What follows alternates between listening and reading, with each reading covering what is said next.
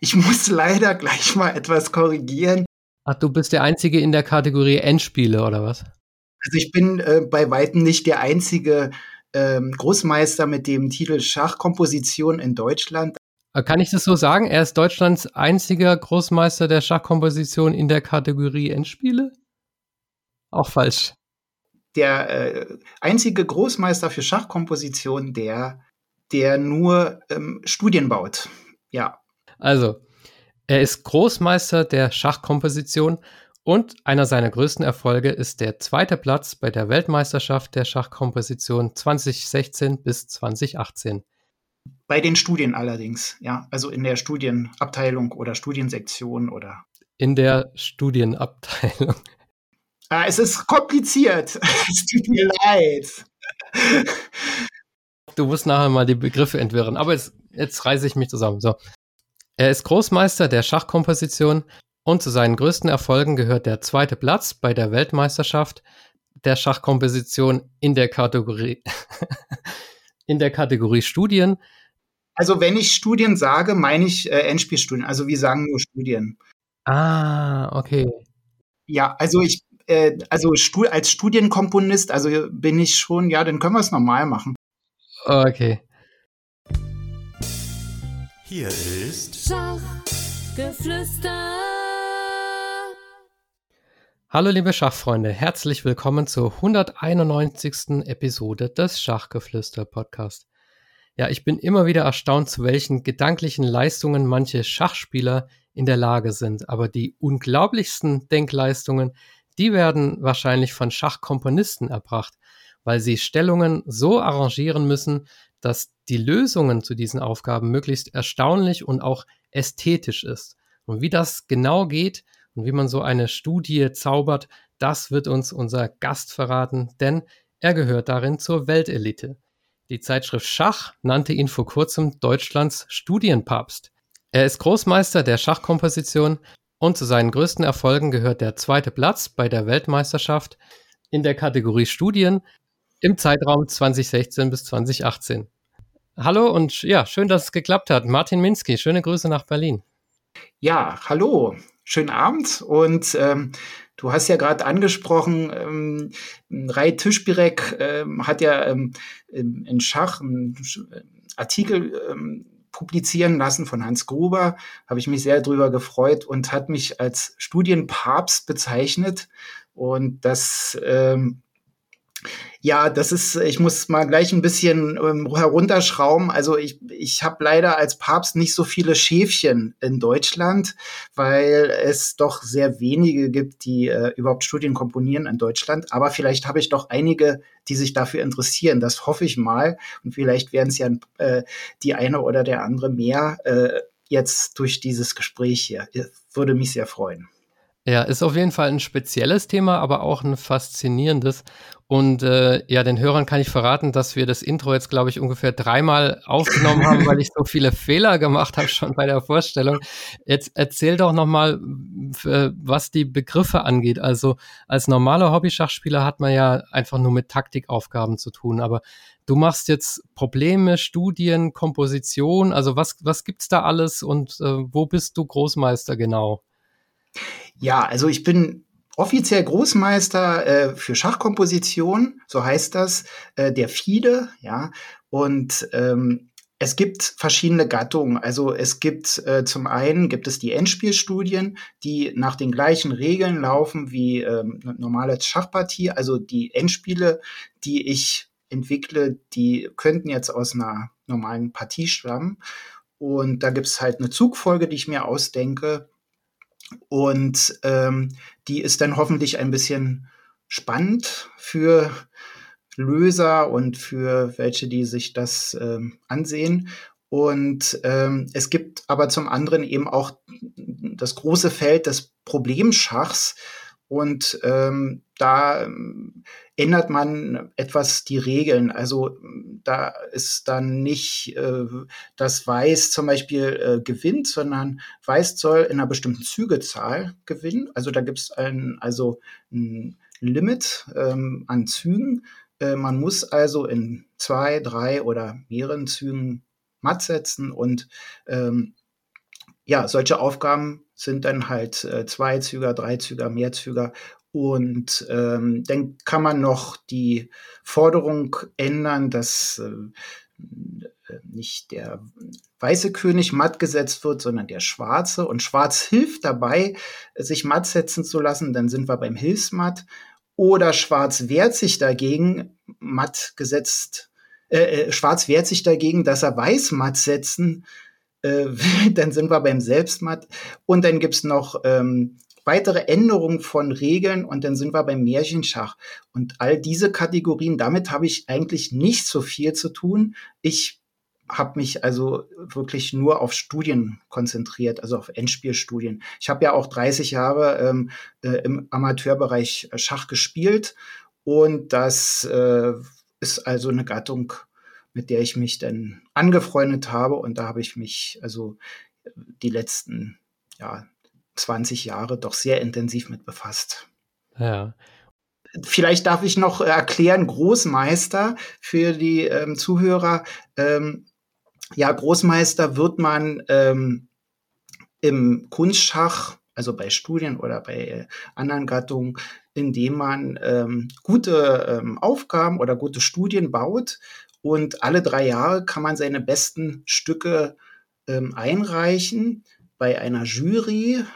Ähm, die ist dreiköpfig und ähm, die entscheiden dann, welche von diesen Aufgaben in ein Buch kommen und das ist das sogenannte FIDE-Album. Das ist ein dickes, großes, blaues Buch, was alle drei Jahre äh, erscheint. Und äh, für jede Aufgabe, die dort reinkommt, bekommt man Punkte. Und wenn man genug Punkte hat, wird man FIDE-Meister, wird man internationaler Meister oder Großmeister. Und äh, ich habe also inzwischen über 70 Punkte, also bin ich jetzt Großmeister 2020 geworden. Ja, so, so funktioniert das erstmal. Okay, also bist du Punktesammler in diesem FIDE-Album. Und ich habe gelesen, du bist da auch als Director in der Sektion Endspiele aufgeführt. Was heißt das genau? Ja, äh, zufälligerweise jetzt gerade, wo wir ähm, das Gespräch aufnehmen, vor etwa einer Stunde wurden die äh, Ergebnisse publiziert. Ja, also ich äh, als Direktor hat man ähm, die Aufgabe, die drei äh, Richter äh, zu beliefern mit den ähm, Aufgaben, die eingereicht werden. Also ich bin sozusagen das Zwischenglied. Ähm, ähm, also es waren so um, um die 80 bis 90 Studienkomponisten, die ähm, reichten vor etwa anderthalb Jahren ihre besten äh, Studien ein, ähm, also schickten das an mich und ich musste das dann noch ähm, ziemlich aufwendig ähm, in eine gewisse Form bringen, und da habe ich schon ziemlich viel, äh, ziemlich lange dran gesessen. Habe also vor etwa ähm, einem guten Jahr äh, ähm, den drei Richtern die Aufgaben geschickt.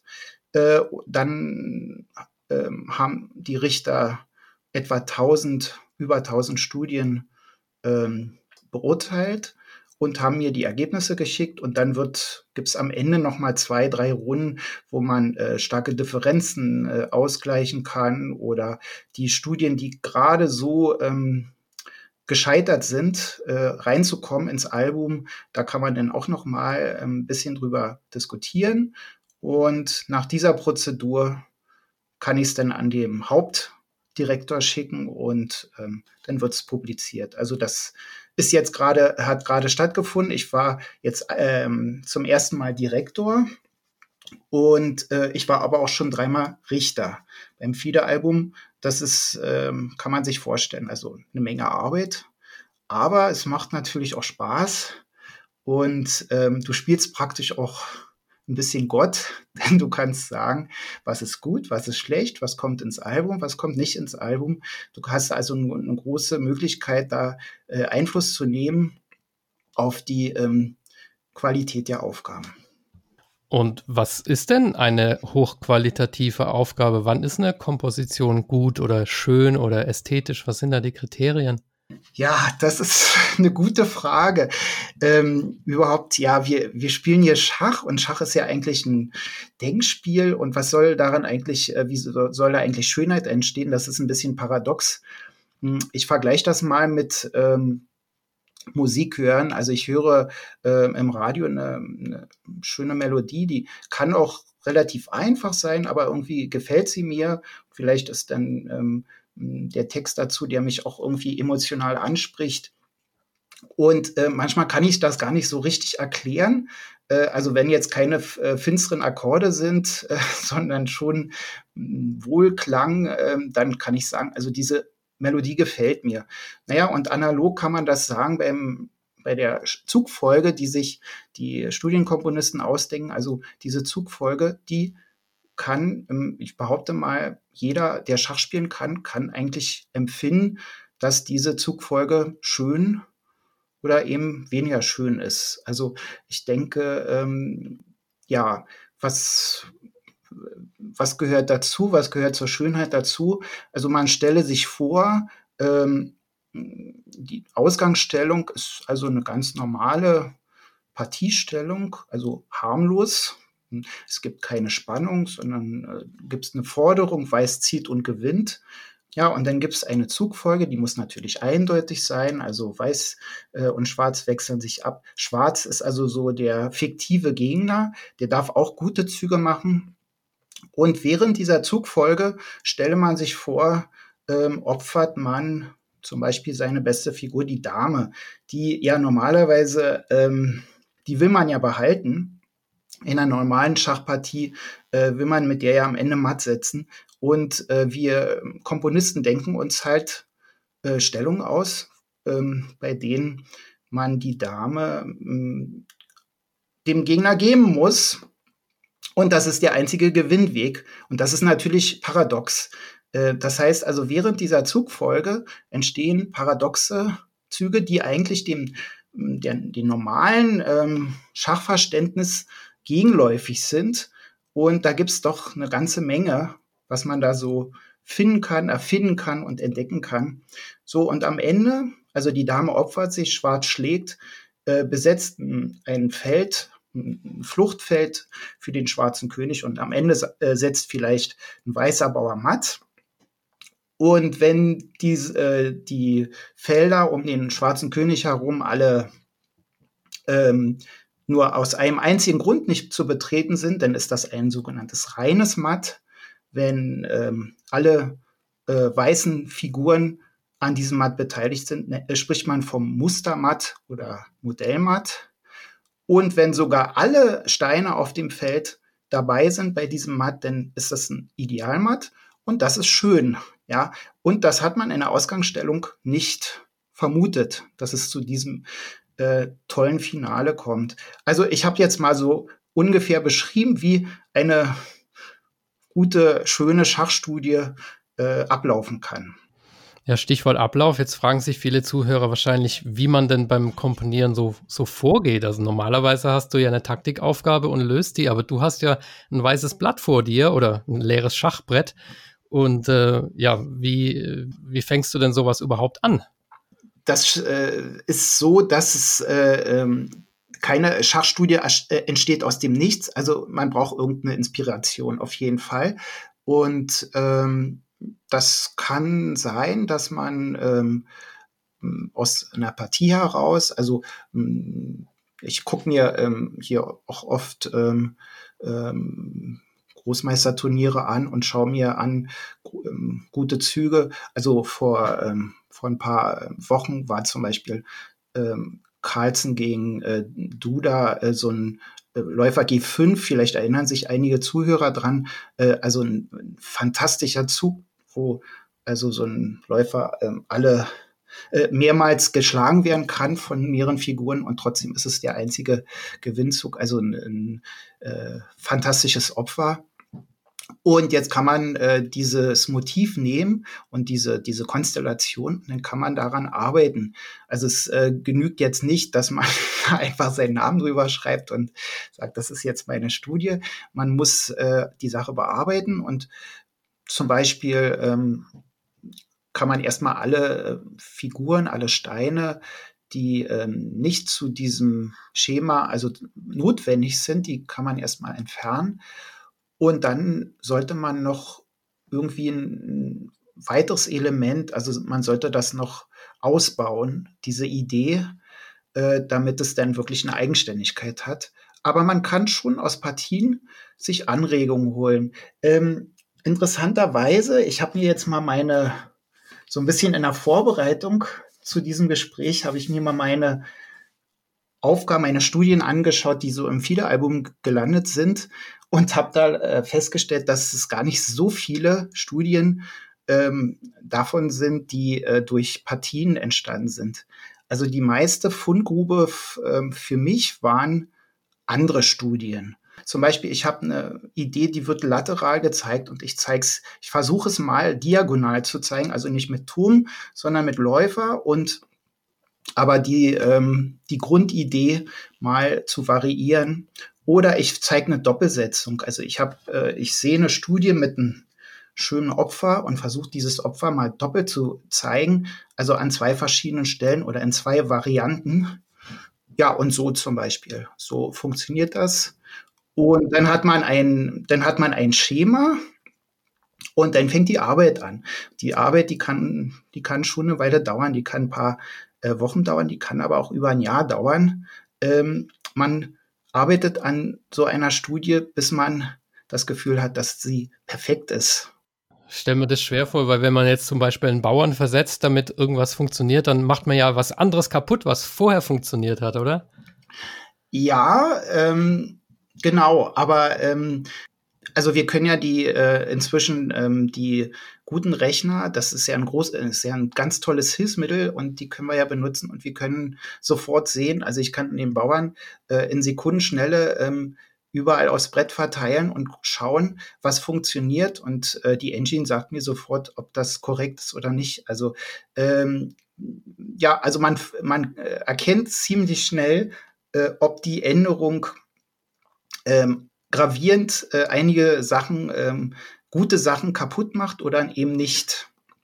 Und dann kann man also relativ schnell, also mit Rechnerhilfe kann man also die Korrektheit, das äh, muss man sich vorstellen, vor, vor ähm, 70 äh, Jahren war das natürlich noch eine andere Sache. Da hatten die Studienkomponisten starke Löser äh, an der Hand und die haben das dann äh, versucht, ja, ohne Computer ähm, zu prüfen, ob das korrekt ist. Leider sind dann auch ein paar alte Meisterwerke äh, später dann als inkorrekt ähm, hat sich also herausgestellt, dass einige ähm, Meisterwerke äh, inkorrekt waren. Manche konnten gerettet werden durch eine kleine Zugumstellung.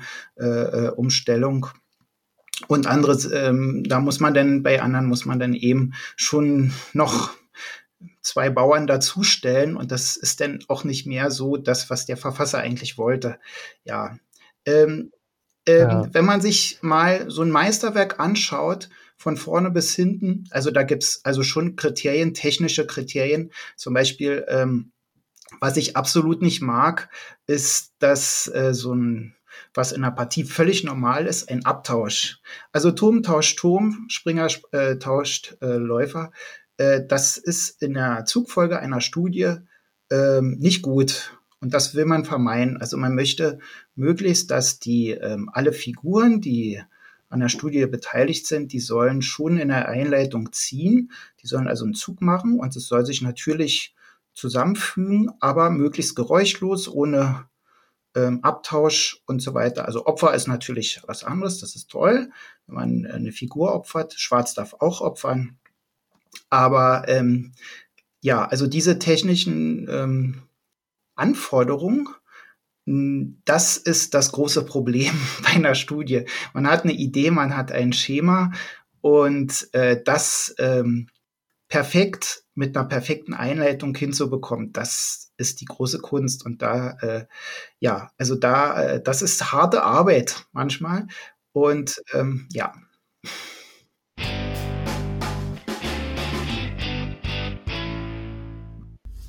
Hallo liebe Zuhörer, hier ein paar Zwischentöne. Die Chessboards Association hat unter dem Schlagwort Chessboards Akademie zwölf spannende Live-Vorträge zusammengestellt, die beginnen am 14. November und enden am 13. Februar 2024. Und ich habe die Ehre, tatsächlich diesen Reigen zu beginnen und werde am 14.11. um 19.30 Uhr vortragen zu dem Thema Schachressourcen im Internet. Im Wesentlichen Ressourcen zur Verbesserung. Ähm, Teilnahmegebühr beträgt 7 Euro pro Seminar oder 35 Euro für alle 12 Termine. Anmeldungen sind möglich per E-Mail bei akademie.chessport.eu. Nummer zwei, es gibt nach wie vor 10% Rabatt auf Kurse der Schachakademie Jessamy. Ihr verbessert euch dadurch nicht nur selbst im Schach, wenn ihr diese Kurse kauft und auch durcharbeitet natürlich, sondern ihr unterstützt dabei auch Schachgeflüster. Nummer drei, mein Schachbuch, der Schachbooster, wird im Februar 2024 erscheinen. Und wenn ihr möchtet, könnt ihr euch auf die unverbindliche Warteliste setzen unter schachgeflüster.de slash Schachbuch. Das war's schon. Viel Spaß weiterhin beim Zuhören.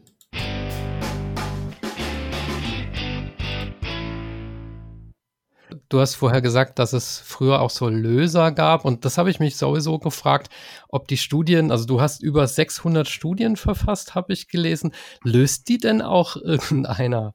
Ja, also ich habe hier ähm, glücklicherweise, ich habe den Klaus Rubin, das ist ein Löser von Schach, also aus der Zeitschrift Schach, der also hinten im Problemteil alle Aufgaben löst und er löst auch regelmäßig meine neuen Studien und äh, erstmal er motiviert mich total, also er lobt mich immer sehr, also und baut mich auf. Äh, und ähm, er ähm, hat natürlich auch einen Rechner, aber er löst die Studien und er prüft sie dann hinterher noch mit starken Rechnern. Also die sind auch lösbar für Menschen, ne? Also so schwer, die sind nicht so schwer, dass es gar nicht geht. Ähm, ehrlich gesagt, ich muss mal ähm, ein bisschen hart sagen, also das ist erstmal nicht mein Anliegen ich baue jetzt Studien und äh, die muss jetzt keiner lösen. Also natürlich äh, äh, ist eine gute Studie, sollte klare Varianten haben und sie sollte auch nicht zu schwer sein. Aber das ist, ähm, also mir kommt es eher auf die gute Zugfolge an, dass alles technisch sauber abläuft. Und ich mache mir zunächst mal noch keine Gedanken, ob jemand äh, von den starken Lösern ähm, die äh, Studie jetzt knacken kann. Ähm, also ich habe jetzt schon, sagen wir mal, Studien, ich habe heute eine Studie ähm, ähm, geschickt zu einem äh, Organisator, der äh, Axel Steinbrink ähm, ist also ähm, dafür bekannt und organisiert ähm, große Löseturniere. Ähm, und ähm, wenn die Studie aus meiner Sicht doch eher ähm, lösbar ist, dann schicke ich ihm schon mal was und dann, ja, meistens äh, nimmt er die dann und manchmal sagt er dann aber auch, nee, die ist zu leicht oder die ist zu schwer. Und ähm, ja, aber das ist, äh, darum geht's mir erstmal nicht. Also mir geht's mhm. um andere Sachen. Mir geht's darum, ähm, interessante Ideen zu finden und die ähm, angemessen darzustellen auf dem Schachbrett.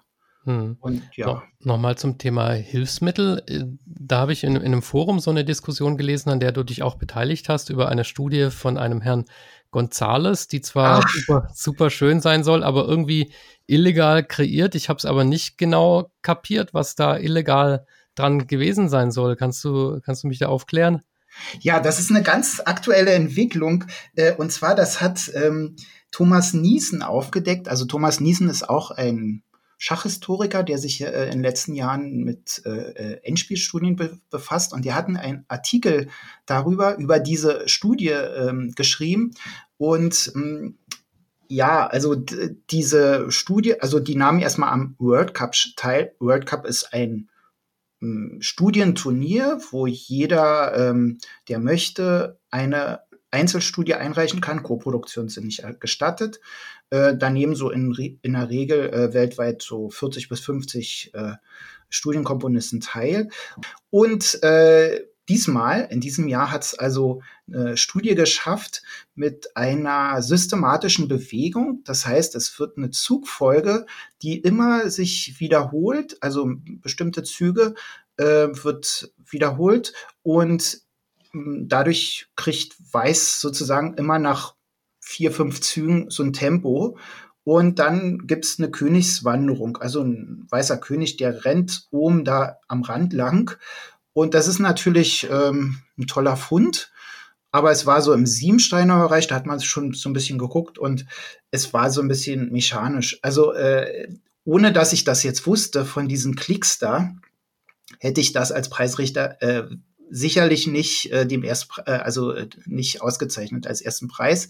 Äh, der Preisrichter, der fand das äh, toll und ja, jedenfalls ähm, hat dann der Thomas Niesen äh, uns erklärt, wie diese Studie entstanden ist. Und äh, es gibt äh, im Internet eine Daten, also eine, eine Seite, wo man ähm, ähm, alle Siebensteiner prüfen kann. Also ich kann äh, ähm, also ähm, eine Stellung mit sieben Steinen kann man da eingeben und dann sagt er mir, Weiß gewinnt in 89 Zügen und so weiter. Also es ist äh, vollständig ausgerechnet. Also bis zu sieben Steinen sind alle Stellungen ausgerechnet. Und dann gibt's, wenn man ein bisschen runterscrollt, gibt's noch ein so, so ein paar Button, äh, also was auch ausgerechnet ist von, von entsprechenden Programmen. Äh, in dieser ähm, Materialkonstellation die längste Zugfolge. Und dann klickt man da das zweite Mal drauf und schwupps, auf einmal, also wenn ich jetzt nur die, ähm, die Material, nur das reine Material von dieser, von diesem ersten Preis von Gonzales aufs Brett verteile, egal wo das steht, gehe ich runter, klick ähm, an, längste Zugfolge. Auf einmal habe ich diese Stellung, die den ersten Preis gewonnen hat. Das heißt, der Gonzales, der hat äh, mit äh, sehr großer Wahrscheinlichkeit diese Studie nicht kreiert, sondern er hat sie durch zwei Klicks erzeugt. Und äh, dann kommt man äh, und dann kann man nachspielen und dann gibt es genau diese Zugfolge, die er da ähm, also präsentiert hat. Und ist es Cheating oder ist es okay? Ähm, ja, äh, das ist, äh, wir haben darüber heiß diskutiert. Ich war da auch zuerst ähm, ähm, ein bisschen unsicher. Ähm, grundsätzlich gilt, die Regel, also als Preisrichter, was, äh, ja, was beurteile ich denn? Ich beurteile als Preisrichter nur das Endprodukt. Aus einem einfachen Grund. Ich kann nicht wissen, wie der ähm, Autor äh, diese Studie erfunden hat welche Hilfsmittel. Also manche benutzen Computer, manche benutzen vielleicht irgendwelche Nachschlagewerke oder Datenbanken, was weiß ich. Man kann nicht wissen, wie er es gemacht hat.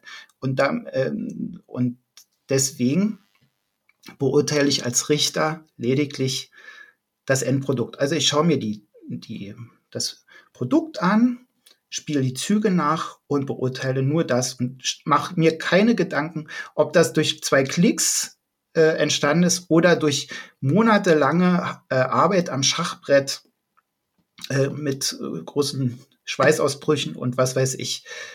Die andere Frage ist natürlich die äh, Originalität. Das ist großes Thema bei uns. Ähm, also wenn es mh, hm, ja, es gibt ja inzwischen schon, habe ich ja erwähnt, über 90.000 äh, gebaute Studien. Ähm, und ähm, nicht alles ist mehr neu. Also es gibt partielle Vorgänger. Und wie gehe ich damit um als Preisrichter? Das ist wirklich ein, eine, eine schwierige Sache zu entscheiden. Also ist das jetzt originell?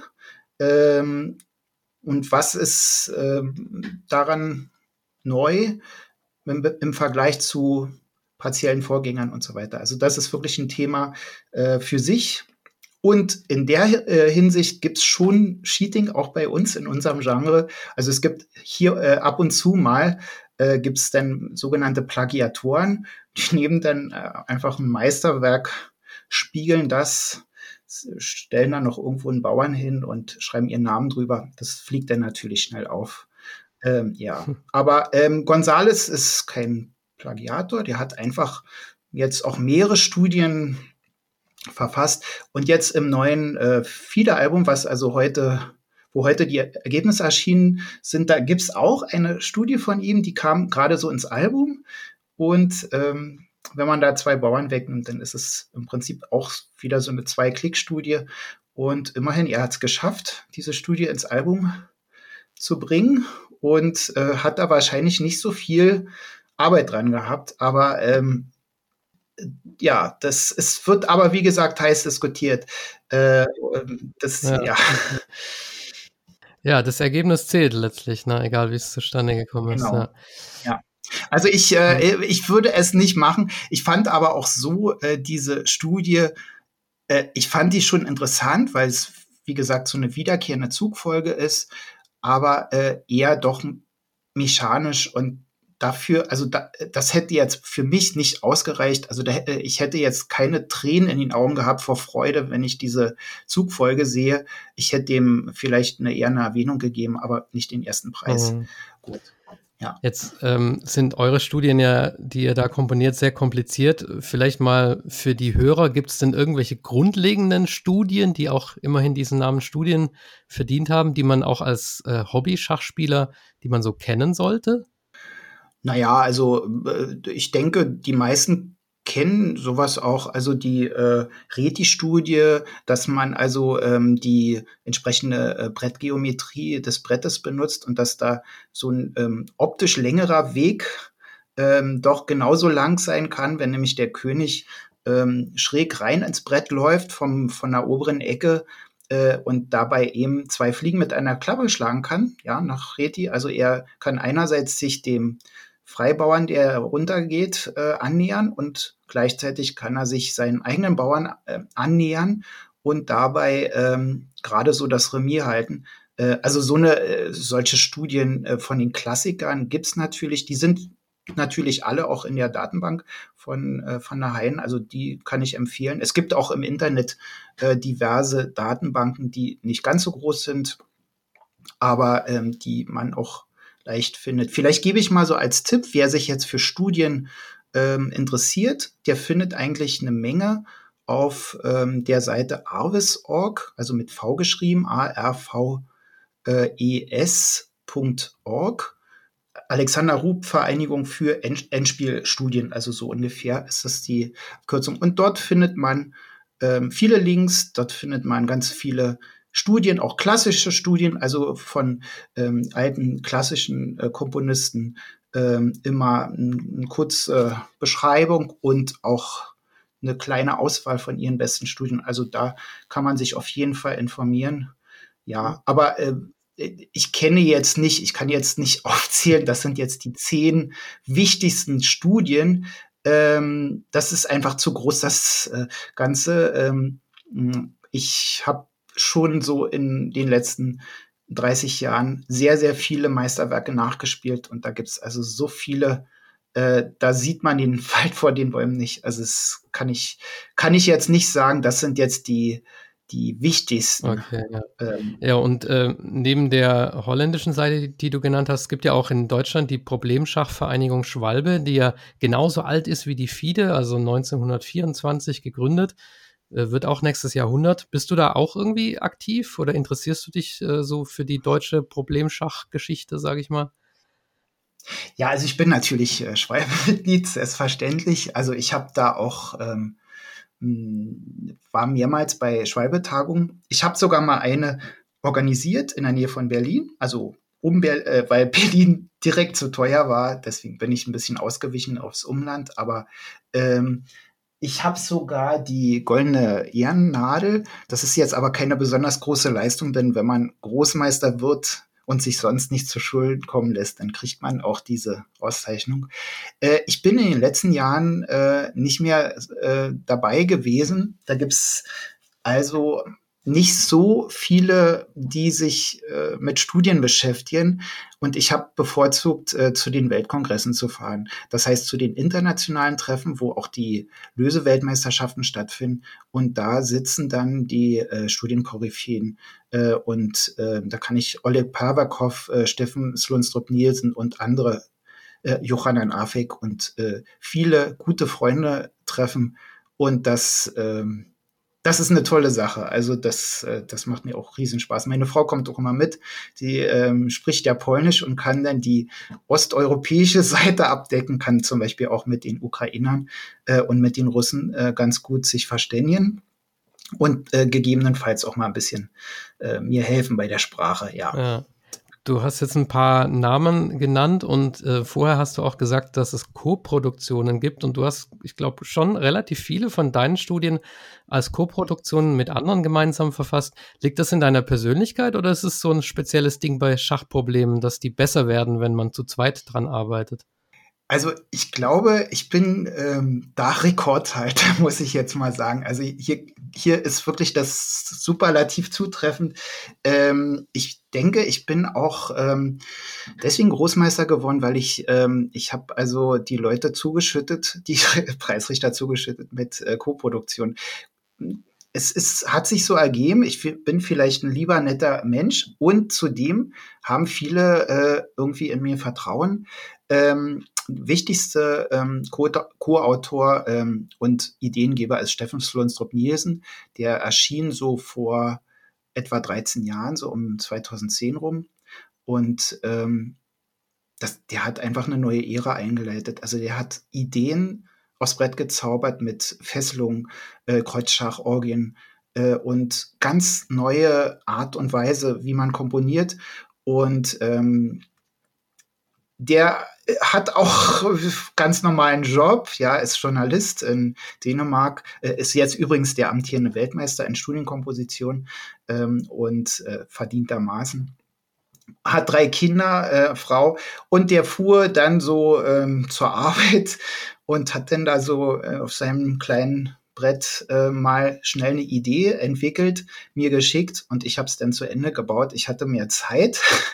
so lief das und so habe ich äh, durch ihn, äh, ich habe halt mal nachgeschaut, also in den Fiederalben habe ich, ähm, also insgesamt habe ich so ähm, 109 Studien äh, jetzt in allen Fiederalben in den letzten Jahren und äh, mit ihm habe ich ähm, fast 30 äh, Co-Produktionen zusammen und viele davon sind also äh, beruhen auf seiner Idee und ich habe es einfach nur zu Ende gebaut. Er hatte dann, ich habe hier und da auch dann noch mal eine, eine zusätzliche Idee gehabt, klar. Und äh, ja, ich denke schon, dass ich in der Szene ähm, ganz ähm, gerne genommen werde. Also es gibt viele ähm, aus, aus mehreren Ländern, aus Israel, aus äh, ähm, ja aus, aus anderen Ländern, äh, natürlich auch aus Deutschland, die ähm, Vertrauen in meine Kompositionstätigkeit haben und die wissen, dass ich, äh, wenn, wenn es eine optimale äh, Fassung gibt, dass ich die äh, doch finden kann. Hm. Äh, ich hatte da also auch mal so ein Schlüsselerlebnis. Also es gibt den David Gogenitze, das ist ein georgischer Großmeister, schon sehr bekannt äh, in der Szene, ihr macht, also er hat keinen Computer, sondern alle Ideen sind auf dem Zettel geschrieben und er malt sogar die Figuren selber. Und das, äh, das hat er mir in die Hand gedrückt und hat gesagt, also ich soll daraus was machen. Und ähm, ja, mittlerweile haben wir jetzt auch sechs äh, Co-Produktionen in den Fiederalben. Und das war natürlich für mich eine große Ehre, dass er, äh, der große Gogenitze, mit mir zusammenarbeitet. Ja, und vielleicht noch, jetzt bin ich gerade so beim Reden, Johannan Afek ist auch natürlich sehr bekannt, ähm, ähm, großer ähm, Schachkünstler, ähm, internationaler Meister äh, im Partieschach, äh, Großmeister in Komposition und ich glaube, er ist auch Fiedemeister im Lösen. Also er hat drei Titel äh, und hat ganz viele tolle Bücher geschrieben der äh, hat uns mal besucht, hier meine Frau und mich in Berlin für ein paar Tage.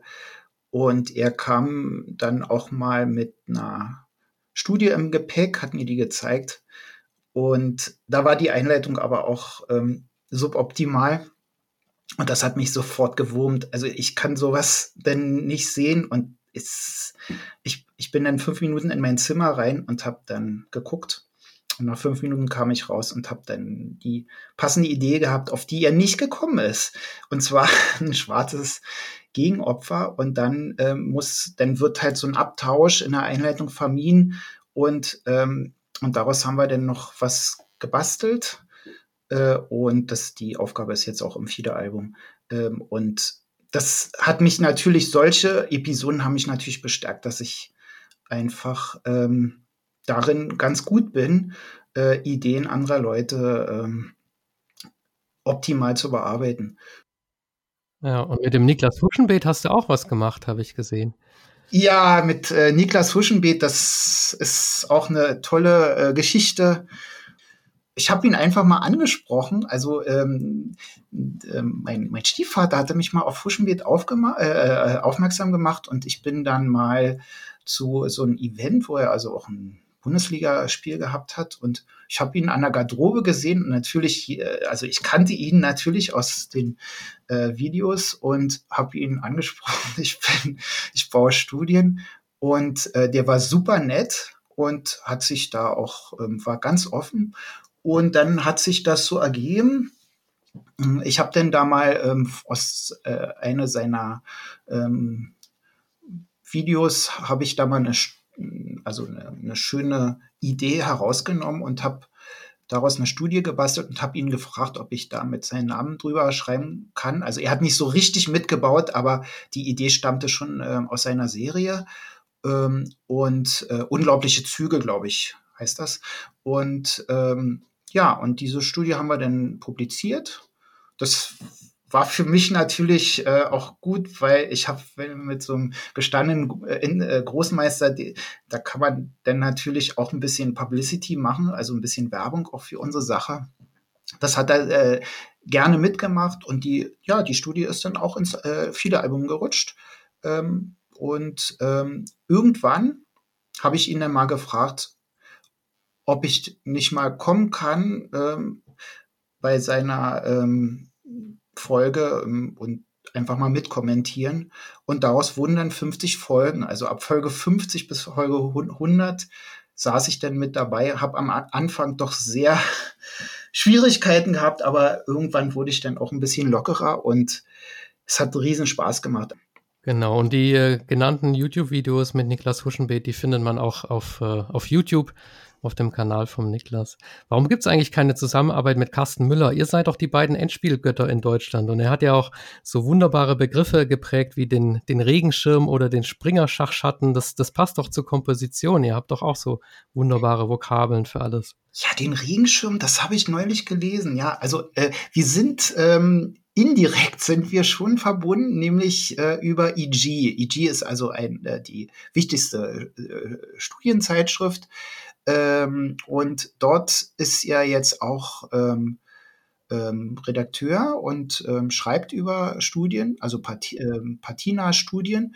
Und ich bin ja da auch Abonnent, nicht nur das, also ich bin so ein Friend of EG. Äh, das heißt also, ich äh, sponsor auch diese Zeitschrift ein bisschen, weil das ist heutzutage ähm, gibt es nicht mehr so viele, die sich sowas bestellen, dass das also weiterläuft. Das ist also eine wichtige Sache. Da erscheinen also die ähm, aktuellen Preisberichte und da gibt es dann eben Artikel und darüber ähm, sehe ich ihn dann indirekt. Äh, ich verfolge natürlich auch, was er äh, schreibt auf Chessbase äh, regelmäßig. Ähm, schreibt ja ganz äh, oft über Endspiele. Ähm, direkt haben wir noch nicht miteinander zu tun habt, aber indirekt schon. Und ab und zu bringt er dann auch mal eine Studie von mir in seiner Rubrik. Das habe ich schon gesehen. Ja, aber vielleicht äh, kommt das ja noch. Ja, das äh, wäre auf jeden Fall spannend, glaube ich, und für euch beide bestimmt. Ähm, was mir die ganze Zeit noch so im Hinterkopf, wir haben ja jetzt über diese Endspielstudien gesprochen, die du machst, aber du hattest ja vorher gesagt, es gibt, glaube ich, sieben oder acht verschiedene Kategorien und da äh, ist mir nochmal dieses Märchenschach in den Kopf äh, gekommen. Was, was heißt denn Märchenschach eigentlich? Also ich weiß, es ist nicht deine Disziplin, aber es gehört ja auch zur Komposition. Was, äh, was macht man da? Ja, also ich habe äh, ich hab ja mal ein Buch geschrieben über Asymmetrie. Und äh, in dem Zusammenhang haben wir nicht nur Studien, also äh, praktisch Stellungen, die absolut symmetrisch sind, aber einen asymmetrischen Schlüssel haben. Also es geht nach links, ist richtig, aber nach rechts ist falsch. Warum? Naja, meistens liegt es daran, dass das Brett eben ähm, auf der einen Seite größer ist auf, als auf der anderen. Da haben gewisse Figuren oder eine Figur äh, links oder rechts mehr oder weniger Platz. Und da habe ich mich also auch mal mit Märchenschach ähm, beschäftigt. Da gibt's ganz abstruse Sachen. Also ähm, Also die normalen Schachregeln, die kann man ähm, modifizieren. Also man kann neben den üblichen Figuren kann man weitere Figuren erfinden. Zum Beispiel ein Nachtreiter, der springt dann auch irgendwie über andere Figuren rüber, aber hat eine andere Bewegung als Springer. Äh, und also andere Figuren erfindet man oder eben andere Regeln. Das heißt, eine Figur wird geschlagen ähm, und die wird wiedergeboren auf dem Ausgangsfeld und so weiter. Äh, und da gibt's also ähm, da ist der Fantasie äh, kein, sind der, keine Grenzen gesetzt. Und dann gibt's tausend Begriffe, Zierze, Antizierze und was es da alles äh, gibt. Das wird dann definiert so und so. Und daraus kann man dann ähm, mit Hilfe dieser neuen Regeln kann man ganz tolle Schachaufgaben bauen. Und äh, solche Schachaufgaben, die man äh, unter Umständen äh, bei den orthodoxen äh, Genres eben nicht aufs Brett bekommt. Ähm, ja, und man kann äh, zum dritten kann man äh, das Brett kleiner und größer machen. Ja, das gibt's auch noch. Ja, also 50 mal 50 gibt's gibt's auch. Ja, äh, Brett. Äh, und ähm, ich habe mich wirklich mal intensiv bei bei der Erstellung dieses Buches mit diesem Zeug beschäftigt und ich habe sogar verstanden und ich fand es auch toll. Aber das ist wirklich eine, eine Welt für sich und äh, da lasse ich die Finger von. Wahnsinn. Äh, viele träumen ja auch von einer Dame, die dann aber auch so springen kann wie der Springer. Äh, Gibt es das im Märchenschach? Hat das einen Namen? Garantiert. Aber ich, ich muss mich jetzt blamieren. Gibt es auf jeden Fall. Also eine Kombination von Springer und Dame. Aber was das jetzt genau ist, kann man alles nachlesen. Also es gibt, äh, findet man leicht im Internet äh, ähm, Märchenschachfiguren. Und äh, den Namen, den habe ich jetzt nicht äh, parat. Gibt's aber schon, ja. Okay. Was wir jetzt komplett übersprungen haben, ist, äh, und vielleicht können wir das nachholen, wie du überhaupt zum Komponieren gekommen bist. Also das muss ja auch irgendwie eine Inspiration gegeben haben, ähm, weil ursprünglich warst du ja wahrscheinlich ganz normaler Schachspieler, oder? Genau. Also ich habe ähm, ziemlich spät angefangen. Also ich hatte keine Förderung, sondern ich kam dann halt selber drauf, so vielleicht mit zehn, elf. Bin dann in den Schachverein gegangen und ähm, habe dann im Amateurbereich, sagen wir mal, relativ erfolgreich gespielt auch. Und ähm, ja, irgendwann, ähm, ja, in der Zeitschrift Schach gab es ja schon immer den Problemteil. Das hat man dann auch mal so als normaler Partiespieler zur Kenntnis genommen. Äh, und ich wusste schon, was das so ist. Also ähm, zwei Züge, also Matt in zwei Zügen. Also man muss dann halt einen Schlüsselzug finden und nur mit dem kann man äh, ähm, nur, nur ein Schlüsselzug äh, löst das Problem und so weiter. Also ich habe da schon das Prinzip verstanden, habe mich nicht so weit damit befasst. Dann gab es mal, ähm, also ich habe ja auch später Mathematik studiert, also mit, mich mit Mathematik mehr befasst, hatte so eine als Jugendlicher auch noch so eine ähm, Zeitschrift, die hieß Alpha, so eine Mathe-Zeitschrift und da war dann mal so ein Turnier, wo man äh, solche ähm, Matheaufgaben gelöst hat, habe ich teilgenommen und hat mir gefallen. Und dann kam ich mal bei der Gelegenheit auf die Idee, na, vielleicht kann ich doch mal selber so eine Aufgabe basteln. Hab da mal sowas äh, aufs Brett gestellt und habe das ähm, geschickt äh, an den Redakteur von dieser von diesem Alpha-Wettbewerb und der hat mich dann an Manfred Zucker verwiesen. Manfred Zucker war also früher der Problemspaltenredakteur ähm, von der Zeitschrift Schach und der hat mir sehr geduldig erklärt, was dass das erstmal, was ich da gebaut habe, absoluter Schrott war.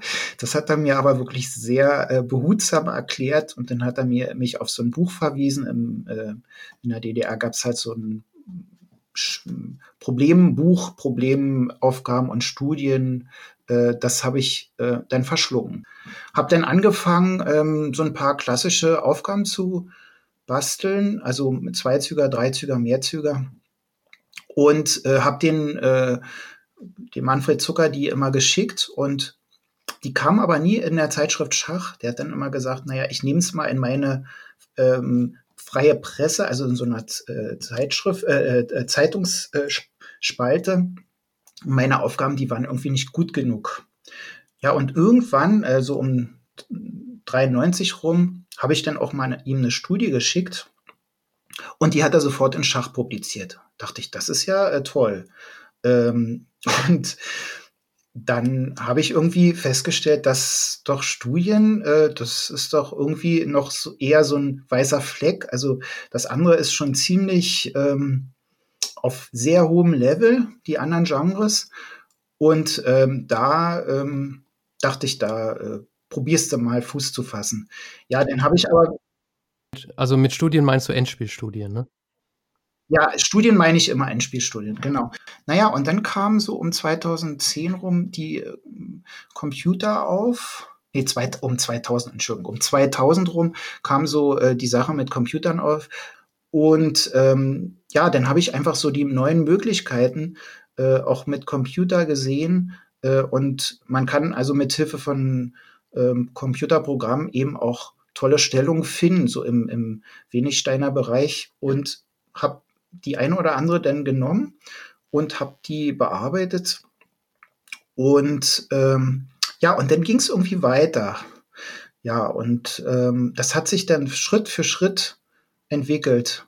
Dann kam der glückliche Zufall, dann gab es Wieland Bruch. Wieland Bruch ist ein, auch ein Großmeister in ähm, Schachkomposition spielt überhaupt keinen Schach, ja, muss man sich mal vorstellen. Und ist Großmeister, ja. Also das äh, eine setzt das andere gar nicht voraus. Und der äh, ist ein großer Experte in Zwei- äh, und Dreizüger. Ähm, Gebiet und ähm, der hat beschlossen, um 2000 rum, er baut jetzt Studien.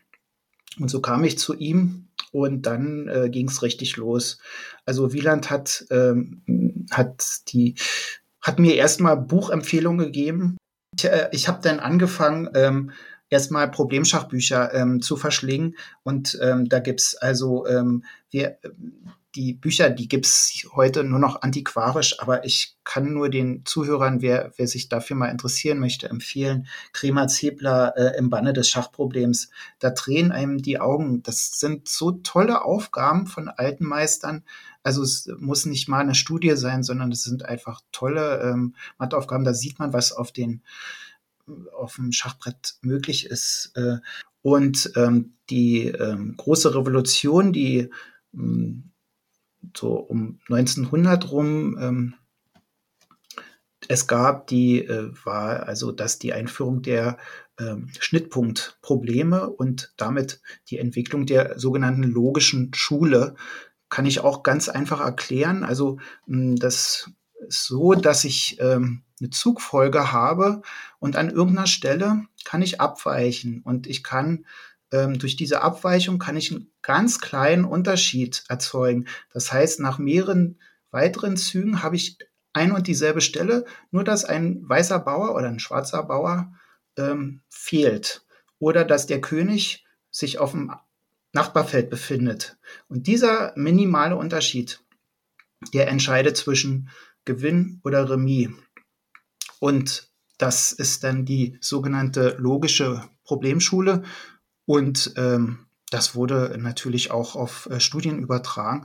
Ist, man kann äh, heutzutage äh, sind viele moderne Studien auch mit einer logischen Verführung versehen. Also da, dass es nicht nur um ähm, Darmopfer geht, sondern dass es eben auch ähm, Verführung äh, gibt.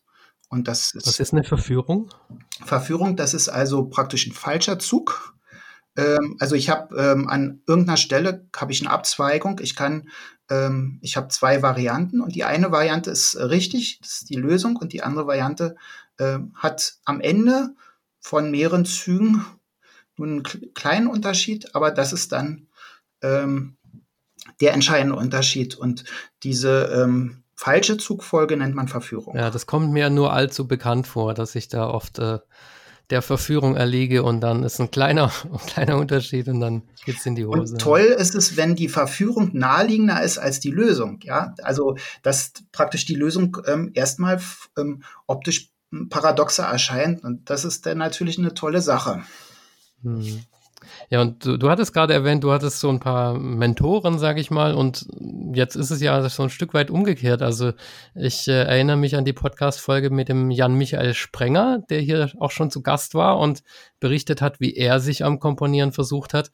Und da hast, äh, hat er, hat er von dir am Anfang auch nicht so besonders tolles Feedback bekommen. Wie war das in deiner Erinnerung?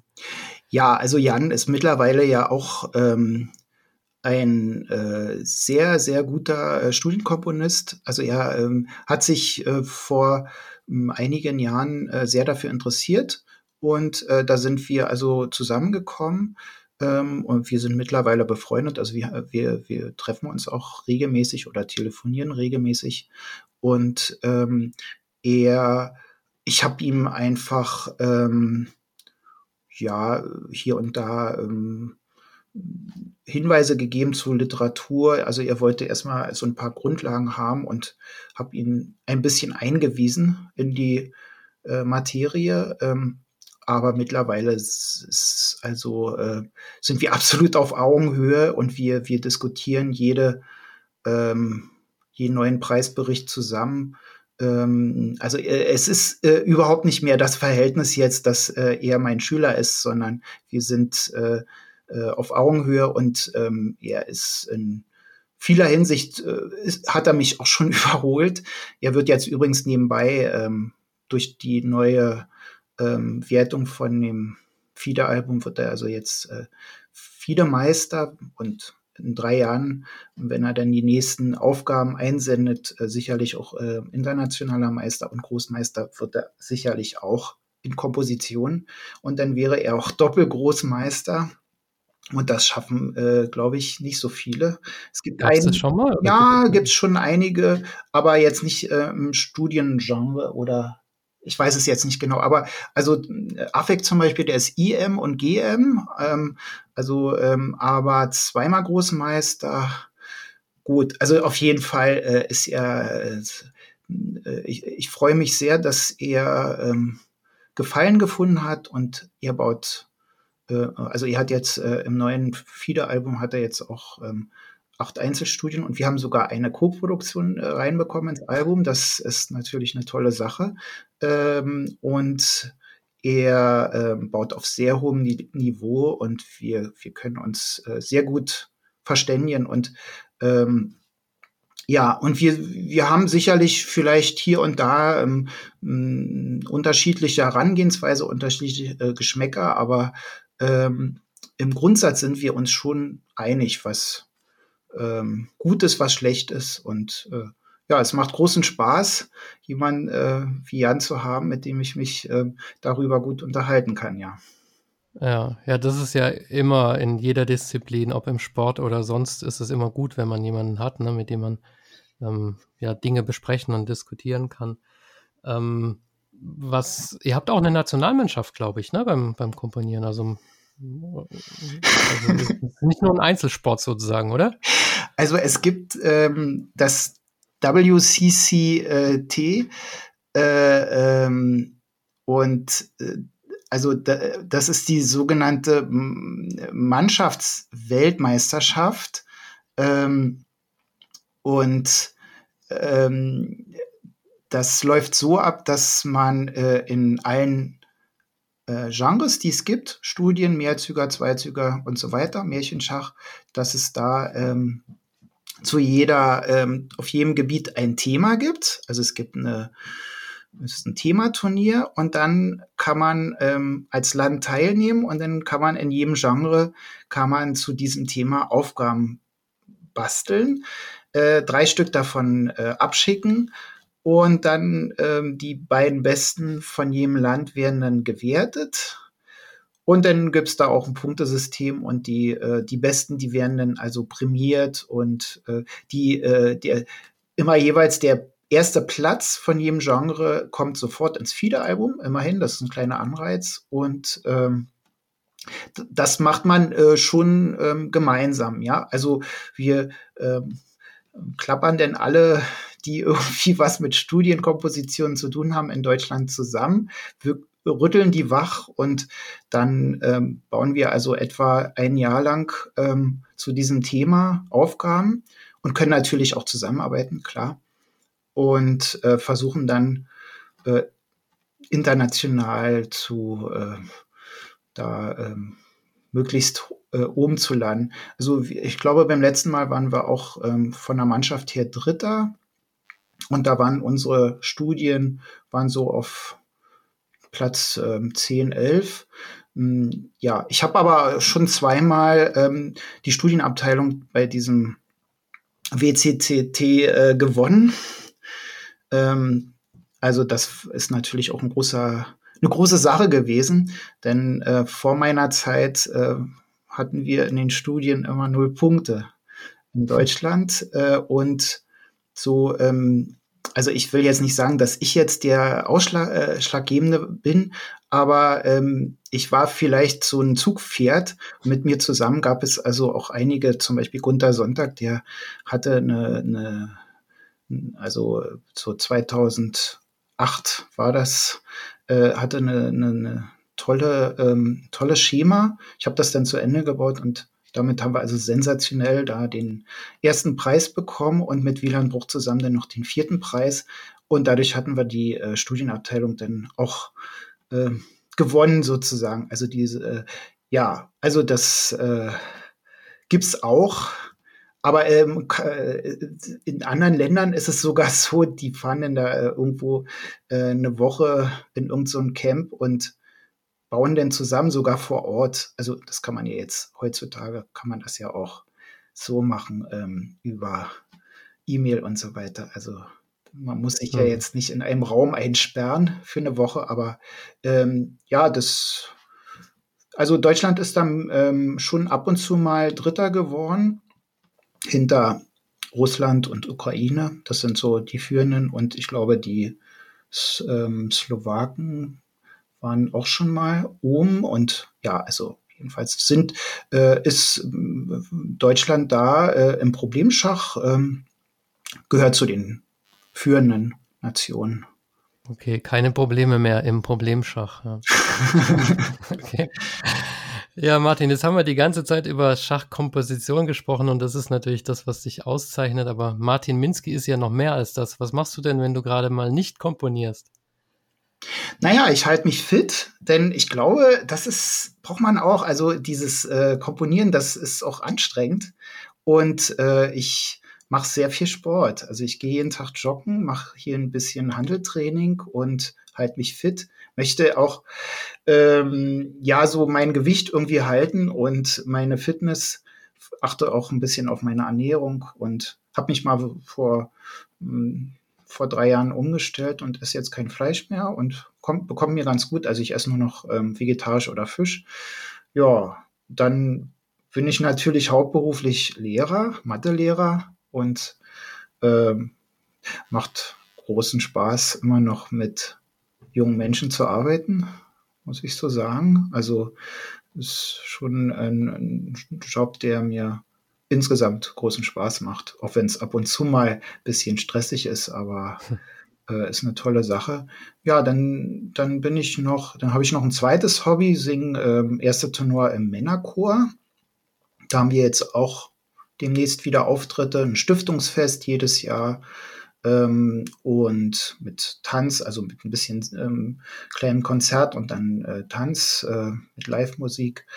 Und äh, die Adventskonzerte, die sind bald. Und äh, das ist dann mal eine Sache mit mehr Menschen zusammen und ähm, das äh, also ein bisschen geselliger, sage ich mal, als die, diese Sache jetzt. Aber ja, Komposition ist natürlich schon mein äh, Hauptthema und ähm, zu Spitzenzeiten, also im Moment nicht mehr, aber zu Spitzenzeiten habe ich jeden Tag mehrere Stunden am Brett gesessen. Also das ist schon sehr zeitaufwendig. Wenn man, wenn man im ähm, Training bleiben will, also ich glaube, man braucht da auch ein bisschen Training zum Komponieren.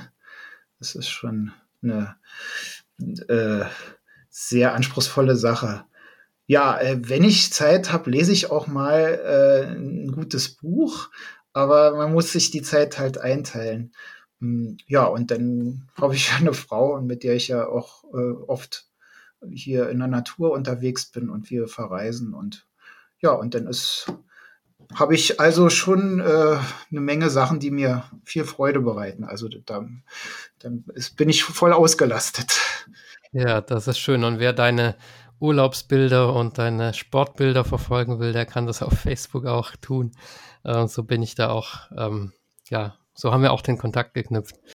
Ja, dann. Ähm, Wenn ich nochmal sagen darf am Schluss, also was ist eigentlich so toll am Komponieren? Also das ist ein kreativer Prozess. Also ich habe, ähm, ich bin eigentlich, ähm, ich kann jetzt nicht besonders gut ein Bild malen, äh, aber so auf dem Schachbrett, das ist irgendwie auch etwas, was was ich also an mir entdeckt habe. Also ich habe da wirklich scheinbar Talent, sowas, äh, solche ähm, Zugfolgen zu kreieren und ähm, das das Schöne daran ist, also es geht mir gar nicht darum, dass andere Leute äh, Preisrichter dafür jetzt den ersten Preis äh, geben oder dass das jetzt ganz viele toll finden oder dass ich die, die, die Löser damit beglücke, sondern das ist eher schon so mein eigenes, äh, ähm, mein eigener Anspruch. Also ich, ich, ich suche nach der perfekten Studie und ähm, wenn man so eine Idee hat, wenn man so in einem, im Prozess ist,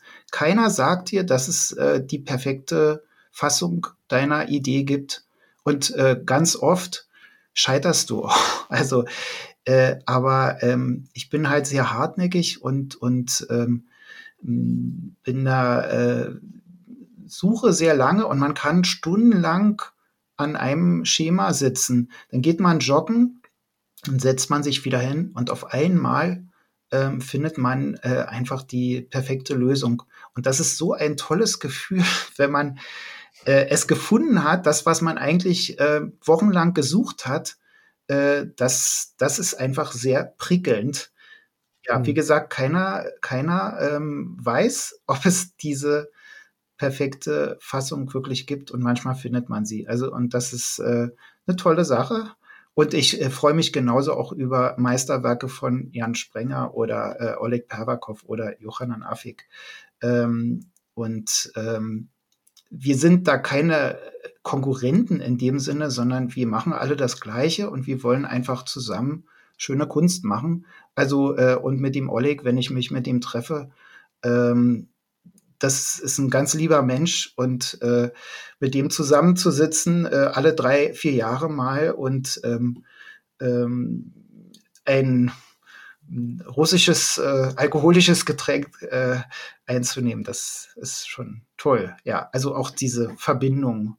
So, ja, ja. das wollte ich noch mal sagen. Ja. So, jetzt kommt meine allerletzte Frage, die Joker-Frage, die ich immer stelle in jedem Podcast. Und du hast ja schon die eine oder andere Folge gehört. Du weißt wahrscheinlich, wie sie lautet. Nämlich, ob wir noch irgendwas vergessen haben oder ob du was loswerden möchtest noch. Ja, also ich, ich hatte, ähm, ich hatte das Glück, dass, dass viele ähm, so, die mich so begleitet haben, die mich ähm, sozusagen aufgebaut haben und dass ich jetzt die Position habe, in der ich jetzt bin und ähm, dass viele glückliche Zufälle. Was ich vielleicht noch ähm, erwähnen möchte, ist, ähm, also so in den 90er Jahren, da gab es hier ähm, auch als Studienkomponisten äh, den Jürgen Fleck, das ist also, glaube ich, ein äh, internationaler Meister. Und äh, ich habe seine Studien gesehen, die wurden auch, auch viele in Schach veröffentlicht, alles erste Preise. Und ähm, das, das hat mich total angespornt. Also so wie der baut, also sowas, das, das ist, äh, ähm, also das war ein großes Vorbild. Er hat dann äh, irgendwann auch ähm, aufgehört zu bauen und er hatte auch ein paar hm, Misserfolge, weil, ähm, oder sagen wir mal so, er hatte ähm, zum Beispiel ein großes, ähm, eine große Studie, also wirklich ein Meisterwerk, so aus meiner Sicht, eine, eine tolle Miniatur ähm, zum Turnier geschickt. Und was dann so mal passiert, ähm, du bist dann in der Erwartungshaltung, du kriegst dann da den ersten Preis und er bekam dafür dann das letzte Lob und war natürlich äh, sehr frustriert. Also was man äh, bei dieser, äh, bei, bei diesem Hobby äh, wissen sollte, ist, man sollte alles nicht so ernst nehmen. Also die Preisrichter, die geben ihr Bestes und vielleicht will dir auch keiner was Böses, aber andere ähm, äh, wenn du denkst, das ist jetzt das äh, große Meisterwerk, dann sehen das andere vielleicht nicht so, ähm, so positiv. Und äh, das sollte man verkraften. Also da gibt es also auch einige, die ähm, Schwierigkeiten haben, damit umzugehen. Und irgendwie gleicht sich dann alles mal aus. Also ich habe auch die eine oder andere Studie, wo ich sage, naja, die ist jetzt ganz gut, aber ähm, vielleicht jetzt nicht die, die große. Und andere fanden die super. Und umgekehrt habe ich also auch ein paar Lieblinge, die leider so ein bisschen abgestürzt sind in den Turnieren. Und damit muss man leben. Also das ist alles äh, auch mh, im Auge des Betrachters ähm, ähm, ja, also ich glaube, am wichtigsten ist, dass man äh, mit sich selber zufrieden ist und dass man vor allem viel Spaß hat.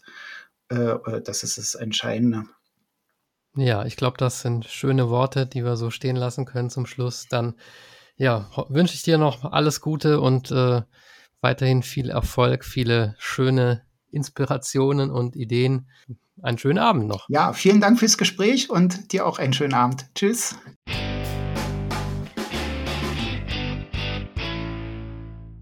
Liebe Schachfans, ich hoffe, die heutige Folge hat euch wieder gefallen.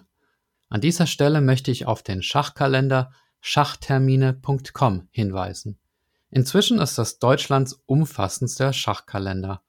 Und wenn ihr euer eigenes Turnier, euren Anfängerkurs, euren Vortrag oder was auch immer publizieren wollt, dann geht das auch mit der Eintragen-Funktion. Also alle Termine rund ums Schach auf schachtermine.com. Außerdem gibt es jetzt den Schachgeflüster Leitfaden für Einsteiger und Eltern. Der Leitfaden enthält 48 Tipps für Anfänger, wie man sich im Schachdschungel orientiert und verbessert, und dann noch 16 Tipps für Eltern von Schachkindern. Das Ganze auf 36 Seiten zum Preis von 9,90 Euro beim Schachgeflüster Shop. Das Heft passt zum Beispiel super in ein Willkommenspaket für neue Vereinsmitglieder rein.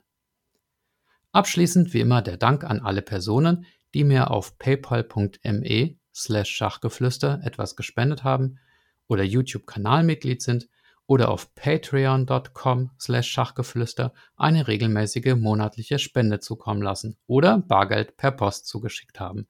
Das Ganze wird verwendet, um die Ausgaben aus diesem Podcast zu bestreiten, zum Beispiel die Homepage-Gebühren und die Mikrofone für die Gäste.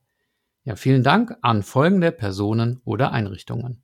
Andreas Virux, Armin Züger, Benjamin Steinhilber, Dieter Riegler, Frank Rothmann, Friedhelm Küch, Güven Mannay vom interkulturellen Schachverein Zatransch Club 2000, Hans aus Berlin, Dr. Joachim Meyer-Brix, Manuel, Manuel Rüther, Marc Hofmann, Markus Schirmbeck, Oliver Bremer, der mysteriöse Peter, Peter Hug von DSSP Die Schulschachprofis, Peter Schach, die Internetseite schachtraining.de, Sven Ossenberg, Thomas Hasin und Tim Bialuszewski. Vielen Dank an euch, macht's gut, euer Michael.